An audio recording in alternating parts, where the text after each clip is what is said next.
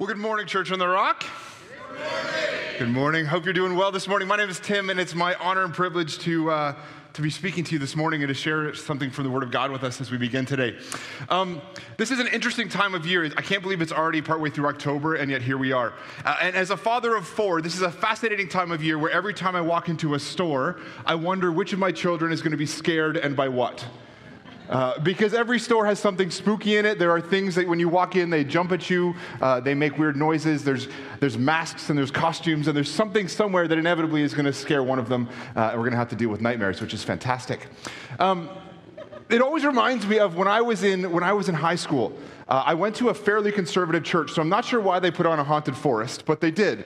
I think it was because there was a really good gospel message at the end of it. You know, don't be scared. Jesus loves you, which is true. Don't be scared. Jesus loves you. Um, and you know, they put on this haunted forest. And I remember, uh, I remember going and, and, we went to this big farmhouse. Uh, and, and at the farmhouse, and they put us on a hay wagon, and they took you back into the creepy woods, and it was something. Now, I, I got to admit, I know, like, I, I know you're, you look at me and you say, "Well, he's a big, strong, impressive man." Thank you, it's true. But also, I don't like being scared.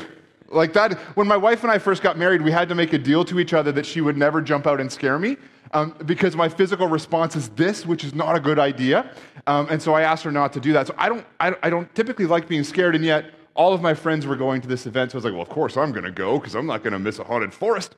And so I remember getting on this hay wagon, not too excited to be there, uh, and being put back in, into the woods. And and I got put in a group with this other guy who, for some reason, I wanted to impress. I don't remember why, but that's fine. And two girls, one of which I thought was quite cute.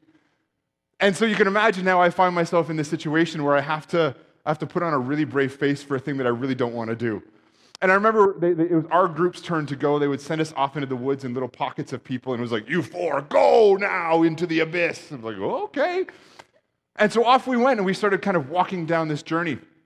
And, and you know, at this point, nothing had happened yet, so I was feeling pretty brave still, right? Nothing had jumped out at me, nothing had scared me, so I was like, I'm quite confident I will be just fine. And so we're walking down this forest path, and, and at some point, we're trying to figure out now where are we supposed to turn? And at that moment, when we're trying to assess which direction do we go, I heard from behind a stump a sound that I don't to this day like, and it went kind of like this. Somebody jumped out at me with a chainsaw. And I got to tell you, if you were here a couple weeks ago, I told you about a time when I went parasailing, and I, I, explained to you, as again, as you can probably tell, I'm not built to run. And yet, at that moment, when that nang, nang, nang took off, I found wheels all of a sudden. And I took off running down this path as fast as my feet could carry me. Now, at this point, this was a very interesting decision for the organizers of this event. Because as I start taking off down this path, the guy with the chainsaw starts to yell, Tim, it's me, it's Kevin. You're supposed to go that way. The guy with the chainsaw was supposed to give you directions. Now, I don't know about you, but if a guy with a chainsaw jumps out at me, I'm not going to ask him for directions. I'm going to start running. And so that's exactly what I did. I took off down the wrong path entirely. I was supposed to take this nice, gentle turn into the forest. Instead, I took off this way at full speed. Now, I think they had a suspicion that somebody might get lost at some point, and so in order to like make sure that people didn't go the wrong way, they had very wisely taken a large tree and braced it about chest height across the path. You know where this story is going. Me, in all of my vigor to get away from Kevin, Kevin with his chainsaw, took off running full stride. And I was looking back to make sure everybody else was either getting attacked by him or whatever. He wasn't chasing me. That's all I was concerned about. And, and I still remember to this day the sensation. It was a magical moment where this log hit my chest at full speed. Now you can imagine what happened to my upper body, right? It hits the tree and stops. Also, because you probably know physics, you can imagine what happened to my lower body. It kept going. So my legs, full stride, continued on and I went entirely horizontal uh, and flopped back onto my back. That was the start. It got worse from there, but that's enough for today. Side note if you're ever planning a haunted forest, don't make Kevin the guy with the chainsaw in charge of directions. That is a terrible idea. But what I want us to think through today is in that moment, my whole body, my mind took over into a fascinating journey because of a simple thing called fear. When fear hits us, suddenly our decision making process is entirely changed. I normally would not run full speed into a log. That's not typically my everyday experience. But in that moment, that's all I could think to do was to run. You know, fight or flight, as they say. These, these instincts kick in, and suddenly we find ourselves in a different situation. We have this adrenaline to do almost anything sometimes, but also this, this ability to do almost nothing sometimes. We want to do everything and nothing. We want to run and we want to hide and we want to fight and we want to cower. Eh, everything and nothing all at once. It can alter our perception of a situation in an instant, but then what's fascinating is that experience can stay with you. That moment of fear can sit with you for hours or, or weeks or, or, or months or, in my case, years. I can still remember, even as I'm telling you, I can feel my adrenaline kicking in because I remember that experience of Kevin with his chainsaw. Fear can stick with us. We can still recall and feel and even revisit those moments in our minds as if it was happening again right here. You've probably had one of those experiences. Hopefully, yours wasn't being chased by Kevin with a chainsaw, but maybe you somewhere have this moment of fear, and, and yours might be a more serious example than mine, but we know what that feels like. Where our course, our trajectory, our experience was altered by this moment, sometimes instantaneously, where fear shows up and we have to deal with it in that moment. This morning, I want us to step into a conversation about our fears. And I want to challenge you to think about if there's areas of your life or work or relationships or even how you view yourself or maybe even how you view God that are impeded by fears. That something somewhere in your past, something somewhere in your journey or your experience has had this fearful response, this moment of, I don't know what to do in this situation and I don't like it. And because of that, your trajectory, your journey has been altered. And I want us to consider how maybe with God's help we can work through some of this together. My hope in all of this is to encourage you, to perhaps share a different perspective on your situations, but ultimately, I want us to create a space for the Holy Spirit to meet with you in this, to sit with you this morning, to be present with you, right where you are in every sense of the word. And to do so, we're going to actually take a look at one of the strangest passages in the Bible. Um, I need you to know that I, I grew up uh, going to a Christian elementary school. I've, I've, been around church literally since I was six days old. I was born on a Monday and went to church on the Sunday. That's, that's, I've been, I've been here. I've heard the stories. And, and it was actually a, a, quite a few months ago now, I was sitting in this church singing the song that we sang this morning. And there's a line in that song that I don't know whether you catch it, because we all sang it. I was looking around and nobody's, what is this about? There's a song that says, there's a line that says, just ask the man who was thrown in the bones of Elisha if there's, what, or what, if there's anything God cannot do. And I remember sitting, hearing that line and saying, Wait a minute, what? The man who was thrown in the bones of Elisha? I've never seen that in a flannel graph. I've never heard that in a story that was not at my VBS. I've never heard about the man who was thrown in the bones of Elisha. And I remember saying, I, I got to know more about this passage and I got to lean into it. And so here we are this morning. Interestingly, whenever I like to speak, I usually like to speak on passages that I'm really comfortable with and familiar with. This is one of them that I'm not so much. And I think God has a wonderful sense of humor. Because as we think about fear, as we think about stepping into places that we're not quite sure we want to go, God invited me into this very strange, very weird passage for us this morning. And so here we are. And so I hope you can sit in it with me this morning. Let me just pray as we get started and then we'll dive in. God, thank you for your love for us. Thank you for your goodness, for your grace, for your mercy, for your forgiveness. God, thank you that you are with us even in moments of fear. God, thank you that nothing is too big or scary for you. God, thank you that you are bigger than the boogeyman. So, God, we pray that you would be with us this morning as we consider the things that are maybe holding us back from following you. God, give us a spirit of courage today. Holy Spirit, I pray that you would minister to us in maybe some of those places that are hard to deal with even today as we sit here together. And that you would bless our time and bless this conversation. In Jesus' name we pray. Amen. Our passage comes from 2 Kings 13. Um, maybe some of you are much smarter than me and you heard bones of Elisha and you said, oh, clearly 2 Kings chapter 13. But if you didn't, that's where we are in 2 Kings chapter 13. And this is coming to the end of Elijah's life. We're going to begin looking in verse 14 and kind of play around in this passage a little bit. Verse 14 says this it says that when Elisha was in his last illness, King Joash, or uh, jo- yeah, King Jehoash or Joash, depending on, tra- on your translation of Israel, is that he visited him and he wept over him. And this king comes to Elijah and he says, My father, my father, I see chariots and charioteers of Israel. And he's crying and he is upset because he realizes that he's in this moment of conflict and, and there's going to be a crisis at hand. The first thing we see right off the bat about this king is that he's afraid. He's already afraid. That's our introduction to him in this passage. What do we know about him? We can look back a few verses. If you look back to verse 10, it says that Jehoash, son of Jehoahaz, began to rule over Israel in the 37th year of King Josiah's reign in Judah. He reigned in Samaria for 16 years, but he did what was evil in the, sight of, in the, in the, in the Lord's sight. He refused to turn from the sins of Jeroboam, son of Nebat, who lived in Israel, and what the things that he committed. That's interesting. It alludes to his father, so now we got to figure out what is this, what's, what about his father? What do we know? We got to look back a few more verses, and you look back to verse 1. And it says, Jehoahaz, son of Jehu, began to rule over Israel in the 23rd year of King jo- Joash's reign in, reign in Judah. He reigned in Samaria for 17 years. Again, this is familiar, but he did what was evil in the Lord's sight. And he followed the example of Jeroboam, son of Nebat, continuing the sins of Jeroboam that, had led Israel, that he had led Israel to commit. What I want you to get from that is that this, this progression of sin goes back quite a few ways. We, have this king, and we heard that this king did what his father did, and his father did what this other guy did. I just want a moment, think about this poor fellow that his legacy is he's known in the Bible as the guy that did evil in the sight of the Lord. And he's a reference point for everybody else that does evil in the sight of the Lord. This is an interesting moment, an interesting thing to note. So it begs the question for me what did Jeroboam, son of Nebat, do? Also, never seen that in a flannel graph. You have to go back to 1 Kings chapter 12, beginning in verse 28, to find out what this king did. Let me read it for you.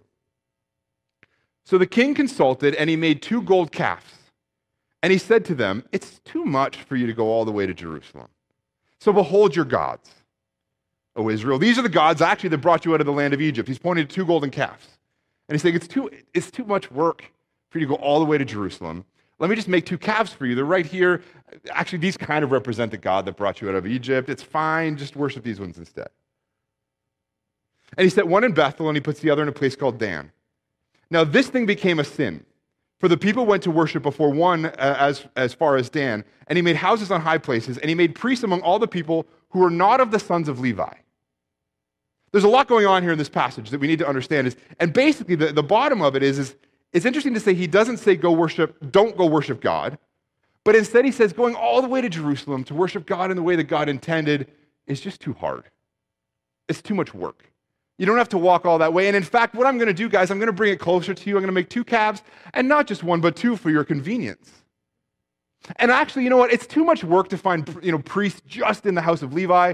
So I'm going to expand the rules a little bit. Even though God was very clear, we should only worship one God, we should worship him in this place, and we should only have priests of Levi. I'm on your side. I'm going to make it easier for you. So I'm just going to make some priests from other places, some guys that are really good at stuff, and, and they're just going to be priests here as well. And he actually implies that they're still worshiping the same God when they're worshiping these golden calves. They just didn't need to go all the way to the temple. He sets up his own priests, he sets up his own way of doing things, and, and he sets up his own places of worship. And I think what's happening is that it's just to make it easier. This is the legacy that's passed down through generation and generation and ends up with King Jehoash. There's two things that I want to suggest. One is there's a drive to, to, to, to gain control. God's given us lots of rules about lots of things. I think we could change them a little bit to make it easier for us. Which leads us into the second thing this drive just to make things easier. Worshiping God is hard. Following God is hard, and so wouldn't it be nice if we could just make it easier? Make it more convenient, make it fit into your schedule better. And I think that's what's happening here.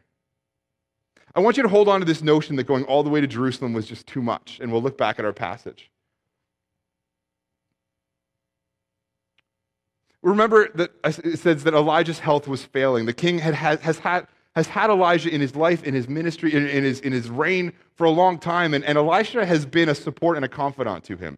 In many ways, Elijah has been the king's security blanket. Think about Linus with that blue blanket that he drags around in Peanuts. Elisha has kind of been that. If you have a king that wants control and he wants things to be easy, having a guy that speaks for God right in your, in your pocket is easy. It's good, it's helpful. And that's what Elijah had been for him. And he looks out the window and he sees this army that's rising up against him and he panics and he wants to find a way out, as is his typical way of being. And so he engages with Elijah. And I want you to see what Elijah does. This is in verse 15. Elijah says to him, Go and get a bow and get some arrows. So the king does as he's told. And then Elijah tells him, Put your hand on the bow. And Elijah put his hand on the king's hand. And then he commanded him, Shoot an arrow out the window. I hope nobody was out the other side of the window. So he opens the window and he shoots it out. And Elijah proclaims, This is the Lord's arrow, an arrow of victory over Aram for you, and you will completely co- conquer the Arameans at Aphek. And then he says, This is a weird thing. He says, Now pick up another arrow. Pick up some, pick up some more arrows. I told you this is a weird passage. Let me ask you this. Put yourself in the king's sandals for a moment. I'm Elisha, and I say to you, pick up some arrows. How many do you pick up? What a weird question. Pick up some arrows. How many? For me, I would be saying, uh, you know, for me, the instructions aren't clear enough. The lack of clarity is very challenging. I'm not sure how to proceed, and I think it would probably, for me, elicit more fear. And perhaps different kinds of fear, maybe the fear of not meeting expectation. Elisha, how many, how many arrows do you want me to pick up? Like, what's the, what's the situation here? Or maybe the fear of disappointing others, or maybe the fear of simply not doing it right. Maybe some of you carry some of those fears with you. And so we're told that the king picked them up. He, he, the, king ends up picking up um, three arrows. He picks up three arrows and he strikes the ground with them three times. And the man of God, Elisha, gets angry at him. And he says, You only struck the ground, you should have struck the ground five or six times. Then you would have beaten Aram and it would have been, been entirely destroyed, but now you're only going to have three victories. He says, Strike the ground with some arrows. He picks them up. He hits three times. I guess that's enough. One, two, three. And Elisha says, You should have hit it five or six or seven times or more times because then you would have wiped out the entire army. If I am the king in this moment, I am frustrated. Can I get a do over? Your instructions were not good enough. Why didn't you tell me to strike it a million times? I would, have, I would have been here all day tapping the ground with these arrows and we would have had a wonderful victory. Why didn't you give me the full details? How is that even fair? What's interesting, I think, is the task at hand was clear pick up some arrows and strike the ground. But the king took it upon himself to do just what was enough to get by. Just enough. Kind of like creating some calves out of gold so people don't have to walk all the way to Jerusalem, or going through the hassle of appointing the right priests, or, you know, actually really worshiping God the way that he intended. It's in this moment I just want to pause for a second and point out the power of patterns. And I wonder how often we let our habits or our routines or our rituals impact our choices. I think many times, unfortunately, maybe consciously or unconsciously, we find ourselves looking for the path of least resistance. Right? We stick to what is comfortable, we stick to what is known. We don't want to push ourselves too hard or too far or put ourselves out there too much. And so we settle for the things that we know, for our experiences, even if it's not healthy or helpful. And I think that's what's happening here. I think this king is playing with a, with a legacy of lethargy. He's doing all of what's doing all of what's right seems too hard or it's too much of an imposition, and so it's avoided or at least not done to the fullest extent that it could be. He taps the ground three times instead of a bunch of times. He doesn't want you to walk all the way to Jerusalem, that's too far. He doesn't want you to have to worship God entirely, just worship close enough. He doesn't want you to have to make your own. You can find this specific priest, just make your own. And he doesn't lean into the things that could have been done. So, in light of all this, let me ask you a question Has God ever asked you to do something, and you knew that he had asked you, but you ended up doing it half heartedly? God put something on your mind, a conversation, uh, an experience, something that you needed to step out and try and do, and, and you did it mostly. You trusted almost all the way. You leaned in, but not quite fully. Maybe you were unsure of the outcome. You weren't sure how people would respond. What if I speak too boldly? What if I say too much? What if I engage too completely? Maybe you were trying to fit it into all the other good things that you were doing. Maybe you didn't have clarity like how I would be if I was told to tap the ground with some arrows, and so you just kind of tap three times, just try a little bit. You don't want to put yourself out there entirely. What, after all, are going to be the implications if I act? And maybe you just didn't give it the attention that you should have because there were other things on your mind.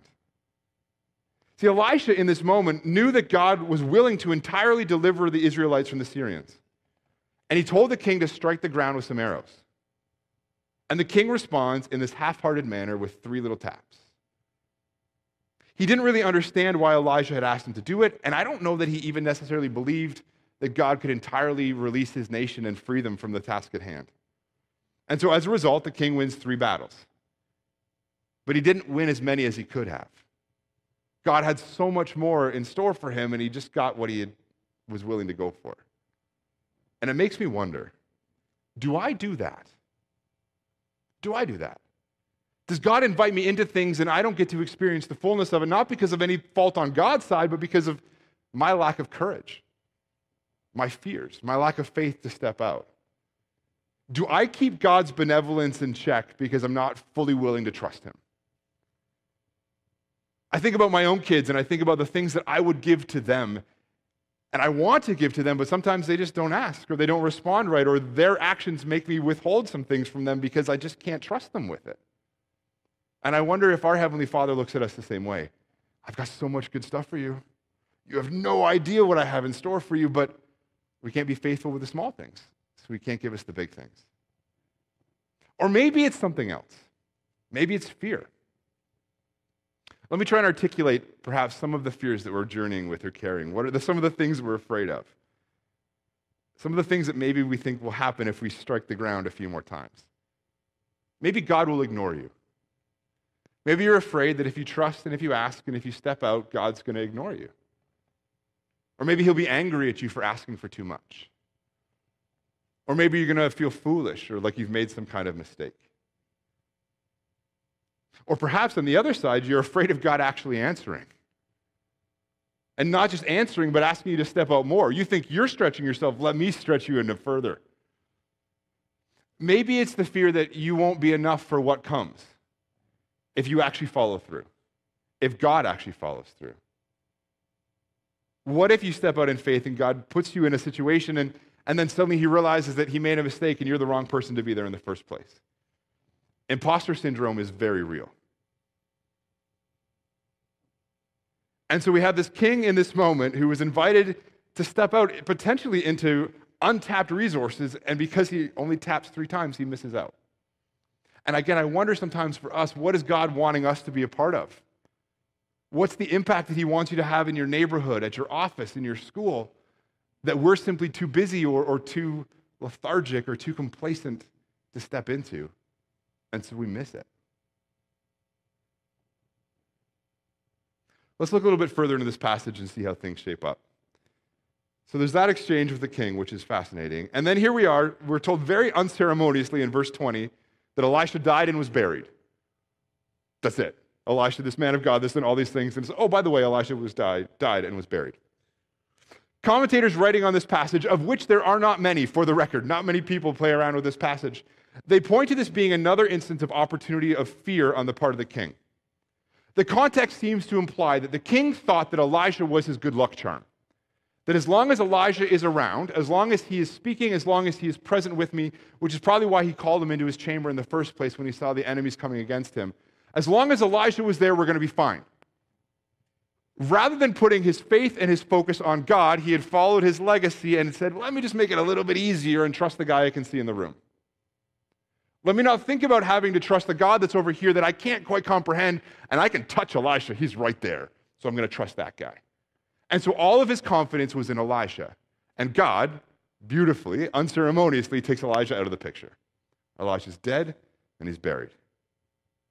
And you can imagine that in this moment, I think the king was probably afraid that all of the prophecies, all of the things that Elijah had said and done suddenly were now null and void because he wasn't there, because his focus was in the wrong place. So let's see what happens. Elijah is dead and buried. We're told in this passage that a group of Moabite raiders used to come and invade the land each spring.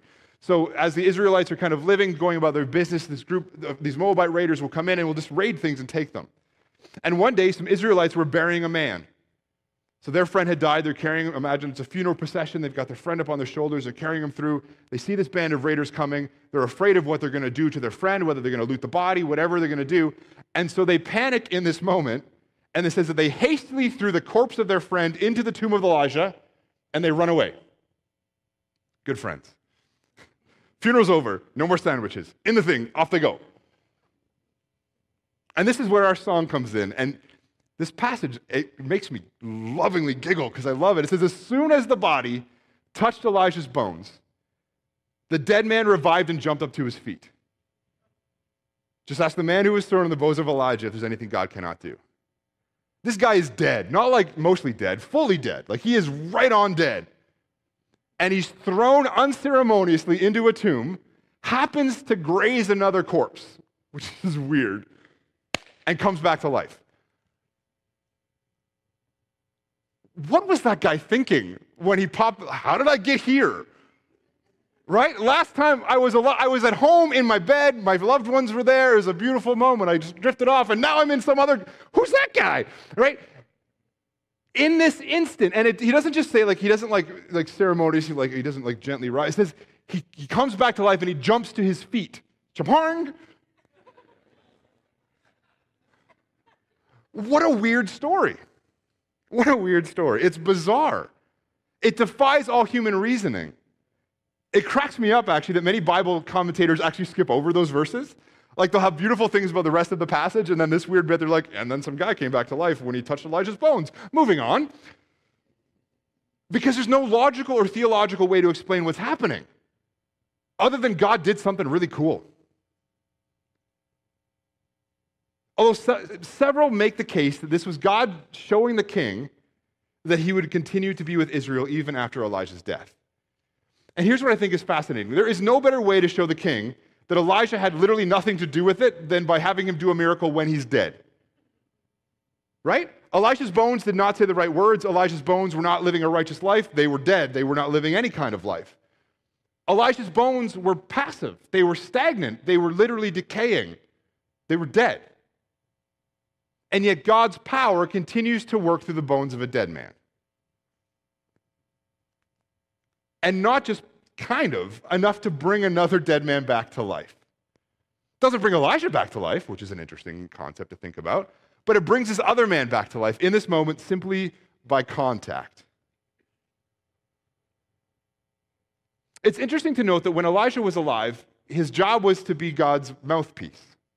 He was a prophet, someone that spoke for God, that brought his word. But ironically, when you read through scriptures, we actually know very little of the words that Elisha says. We have lots of the words of other prophets, but we have very few of Elisha's actual words. But we know the things that he did.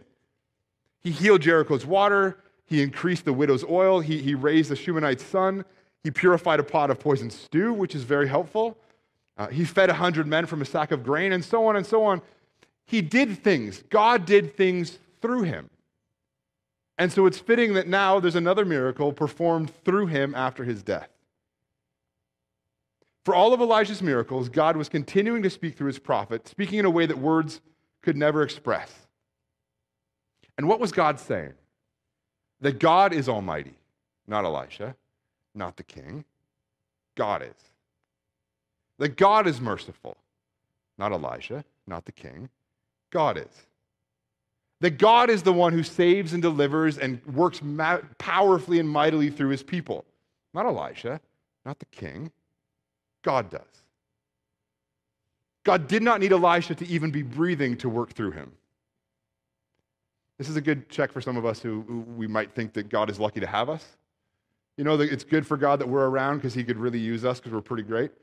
God could use the bones of a dead man to bring somebody else back to life. And if you're here with a lack of confidence, let that boost your confidence. God can use the bones of a dead guy to bring somebody else back to life. Imagine what he could do with you who actually has, you know, air in your lungs and you're breathing and you're alive and you can say things. Elijah's life of faith did not end with his life. Let me say that again. Elisha's life of faith did not end with his life. The faithfulness continued, not because of who Elisha was, but because of who God is. The resurrection in this passage literally has nothing to do with Elijah. He's dead. But it's about what God continued to do through him. And what I see here is the comparison of two legacies. You have a legacy of lethargy, and you have this legacy of faithfulness and, and, and trust. And someone who wants to pursue after God, even if he didn't understand it. I have no doubt there were moments where Elisha didn't know what he was doing either, where he was curious and wondering and maybe had doubts and, and, and couldn't see the big picture of what God was doing, but he continued to trust him. And he did hard things, and he put himself in hard situations, unlike the king and his legacy that just wanted to make things easier. So, what are we supposed to do with this strange event? What can this possibly mean for our lives? For me, it takes me back to some of our earlier thoughts around this legacy and these patterns and how our decisions today, even if they seem small or insignificant, actually build a case for future faithfulness or not? Today, you're going to have decisions in front of you. Decisions that will give you the opportunity to obey God or not, to listen to God or not, to follow God or not, to trust God or not. And what I want us to think through is that each of those decisions can work together to build a journey, a pattern, a system of doing things. And each of those decisions, even though they might seem so small and so tiny today, can maybe actually impact your future responses next time the opportunity arises. That as we get comfortable saying no to what God's asking us to do, it becomes easier and easier and easier to say no. When we get comfortable saying that's too hard, you're asking too much for me, it's easier and easier and easier to continue to say that. But if we say yes, and yes, and yes, it's like improv. It's no, there's no no, it's yes and. We keep moving, we keep moving forward. What does God want you to do? We begin to see God's faithfulness. And I know that there are stories in this room who, of people who can say, I said yes at a really hard time, and God showed up in a beautiful way. And then I got to say yes again, and then I got to say yes again, and I got to say yes again. And you know what? God has never let me down. I think Elijah would say that. I know I can say that. I'm sure some of us in this room can say that, that, that God continues to work and to move, but we have to trust Him each and every day. It's one foot in front of the other. Let me try and distill all of this down, all of our thoughts about facing fear, about this concept of legacy, about how we wrestle with God and how He taps into us and invites us to do things in these invitations. Let me try and bring all this down into a couple of questions for us. Here's one big question that I want you to think about What are you afraid of asking God to do that you're worried He may actually follow through and say yes on? What are you afraid of asking God to do that He might actually say yes and that makes you nervous?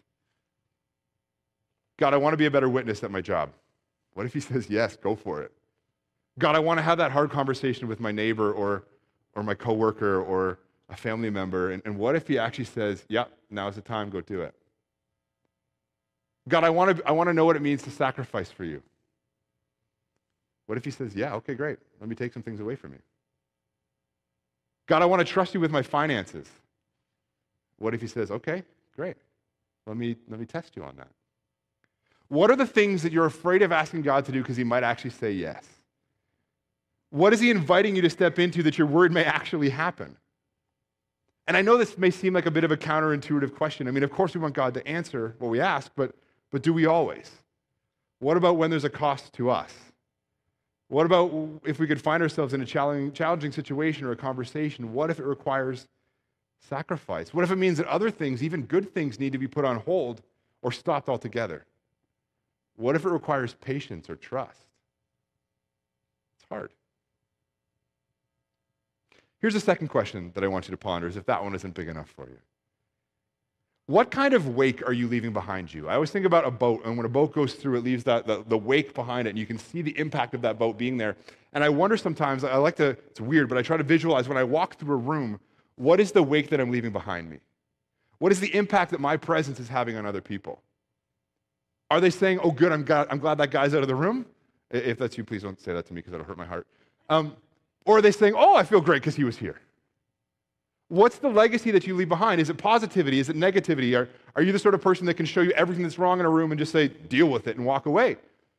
What are the things that we're leaving behind us? What's the, what's the wake that is, that is following us? What is our legacy? Is it one of fear or is it one of trust? Is it one of complacency or is it one of commitment? I think about this a lot when I think about my kids and I wonder what they see in me. What faith qualities am I passing along to them by transfer? What do they see in their dad by the way that I live my life, by the way that, that, that, that we follow the things that God invites us into? What do they see in me with how I react and respond? If there was a story like the story from 2 Kings written about Carson, son of Tim, um, you know, and it said that he followed the example of Tim, son of Ken, what, what would that story be?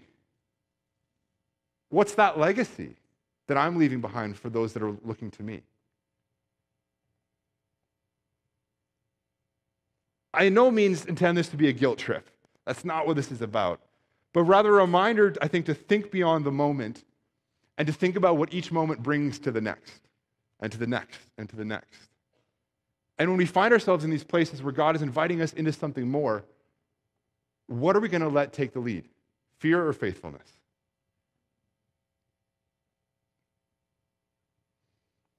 And honestly, much like the miracle at hand today, there is only one source, one power that can make a difference. Uh, this is not a you just try harder sermon. That's not what this is about. This is a you're the bones of Elisha, and God can work through you even though you're dead. God can continue to work through you, and it's not about what you bring to the table other than your faithfulness and your willingness and your yes to let God use you. And so, what are the things that God is inviting you into? What are the opportunities? What are the circumstances? What are the situations that are right in front of you that God wants to use to make a significant impact? I, I, want to know the rest of the story about what happened to that guy. Like, we don't even know how does he get out of the tomb? Do his friends come back? Like, imagine they've run away, and their friend pops back to life in the tomb of Elisha. Eventually, hopefully, he misses the Moabite raiders, and he comes out and he strolls home. And he walks back into his neighborhood. Weren't you the guy that we just buried? You know, like, yep. And I wonder what happens with the rest of that story, the legacy that that brings of the fact that God's power worked in me. I literally did nothing. Like, I didn't ask for anything. I was dead too. And the guy that brought me back to life, he was dead too. And nobody else was there but God. What are the stories that would have come from that? The impact that would have had on their friends, on that man, on, on the broader culture of what's happening around them. And I want to know what are the things that God wants you to be a part of that could change the lives of people around you? What impact could your simple yes have?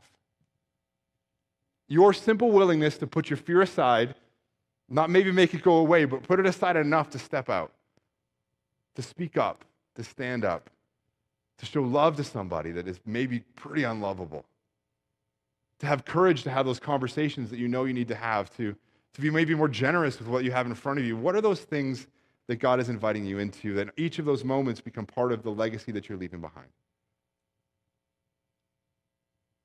In all of these things, it's the presence of God at work in and through you that makes a difference. And so it's fitting that we take some time just to pray uh, and to bring some of these things before God. As we wrap up, and we, the worship team can come up if you'd like to, we're going to just take a moment to pray. Uh, and I want to invite you just to consider some of these questions. Uh, consider some of these things about what is the stuff that God is putting in front of you? What do you actually have in your hands? Uh, and I want to, again, just invite you as we pray. You can put your hands out. Um, the reason that this is helpful sometimes, we've just come through Thanksgiving. If I asked for a bowl of mashed potatoes, but I sat there like this, I'm not ready to receive it. There's something physical about, about asking for something with your arms open because you're ready to receive it. And so I want to invite you, if you're comfortable, just to put your hands out and you're just asking God, what is it that you want me to be a part of? What are you inviting me into? What do you have for me today? Where are maybe some fears that I need to let go of? And what are some things that you want to put in their place? And so I'm just going to lead us in prayer. I'm going to give us some time for a little bit of quiet, uh, and then I'll close off our time. Let's pray together. God, thank you that you are with us, that you love us. God, thank you that you are bigger than our fears, but also thank you that you can see past them and through them, and you want us to be a part of more of what you're doing. God, help us to see your kingdom in our lives, in our neighborhoods, in our workplaces, in our schools, in our families. And so, God, even as we sit here, I pray that you would help us even now maybe to visualize some of the fears that we're holding in our hands and to release them to you. That you would help us to see the things that you want to deposit in us your strength, your presence, your power, your courage. And so, God, as we take even just a moment now, I pray that you would speak to each one. Holy Spirit, come and fill the space, fill our hearts, fill our minds, and be present with us.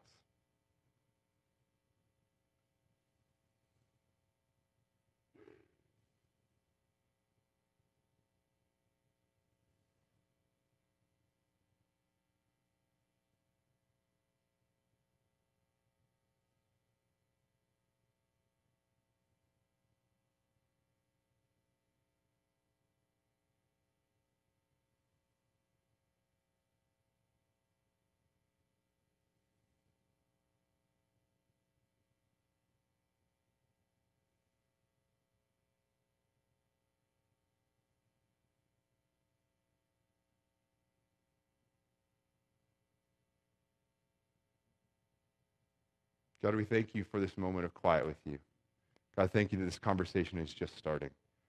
So even as we sing, God, give us courage to go back to the prayer corner to have somebody pray with us, minister to us as we uh, go to your table at the back.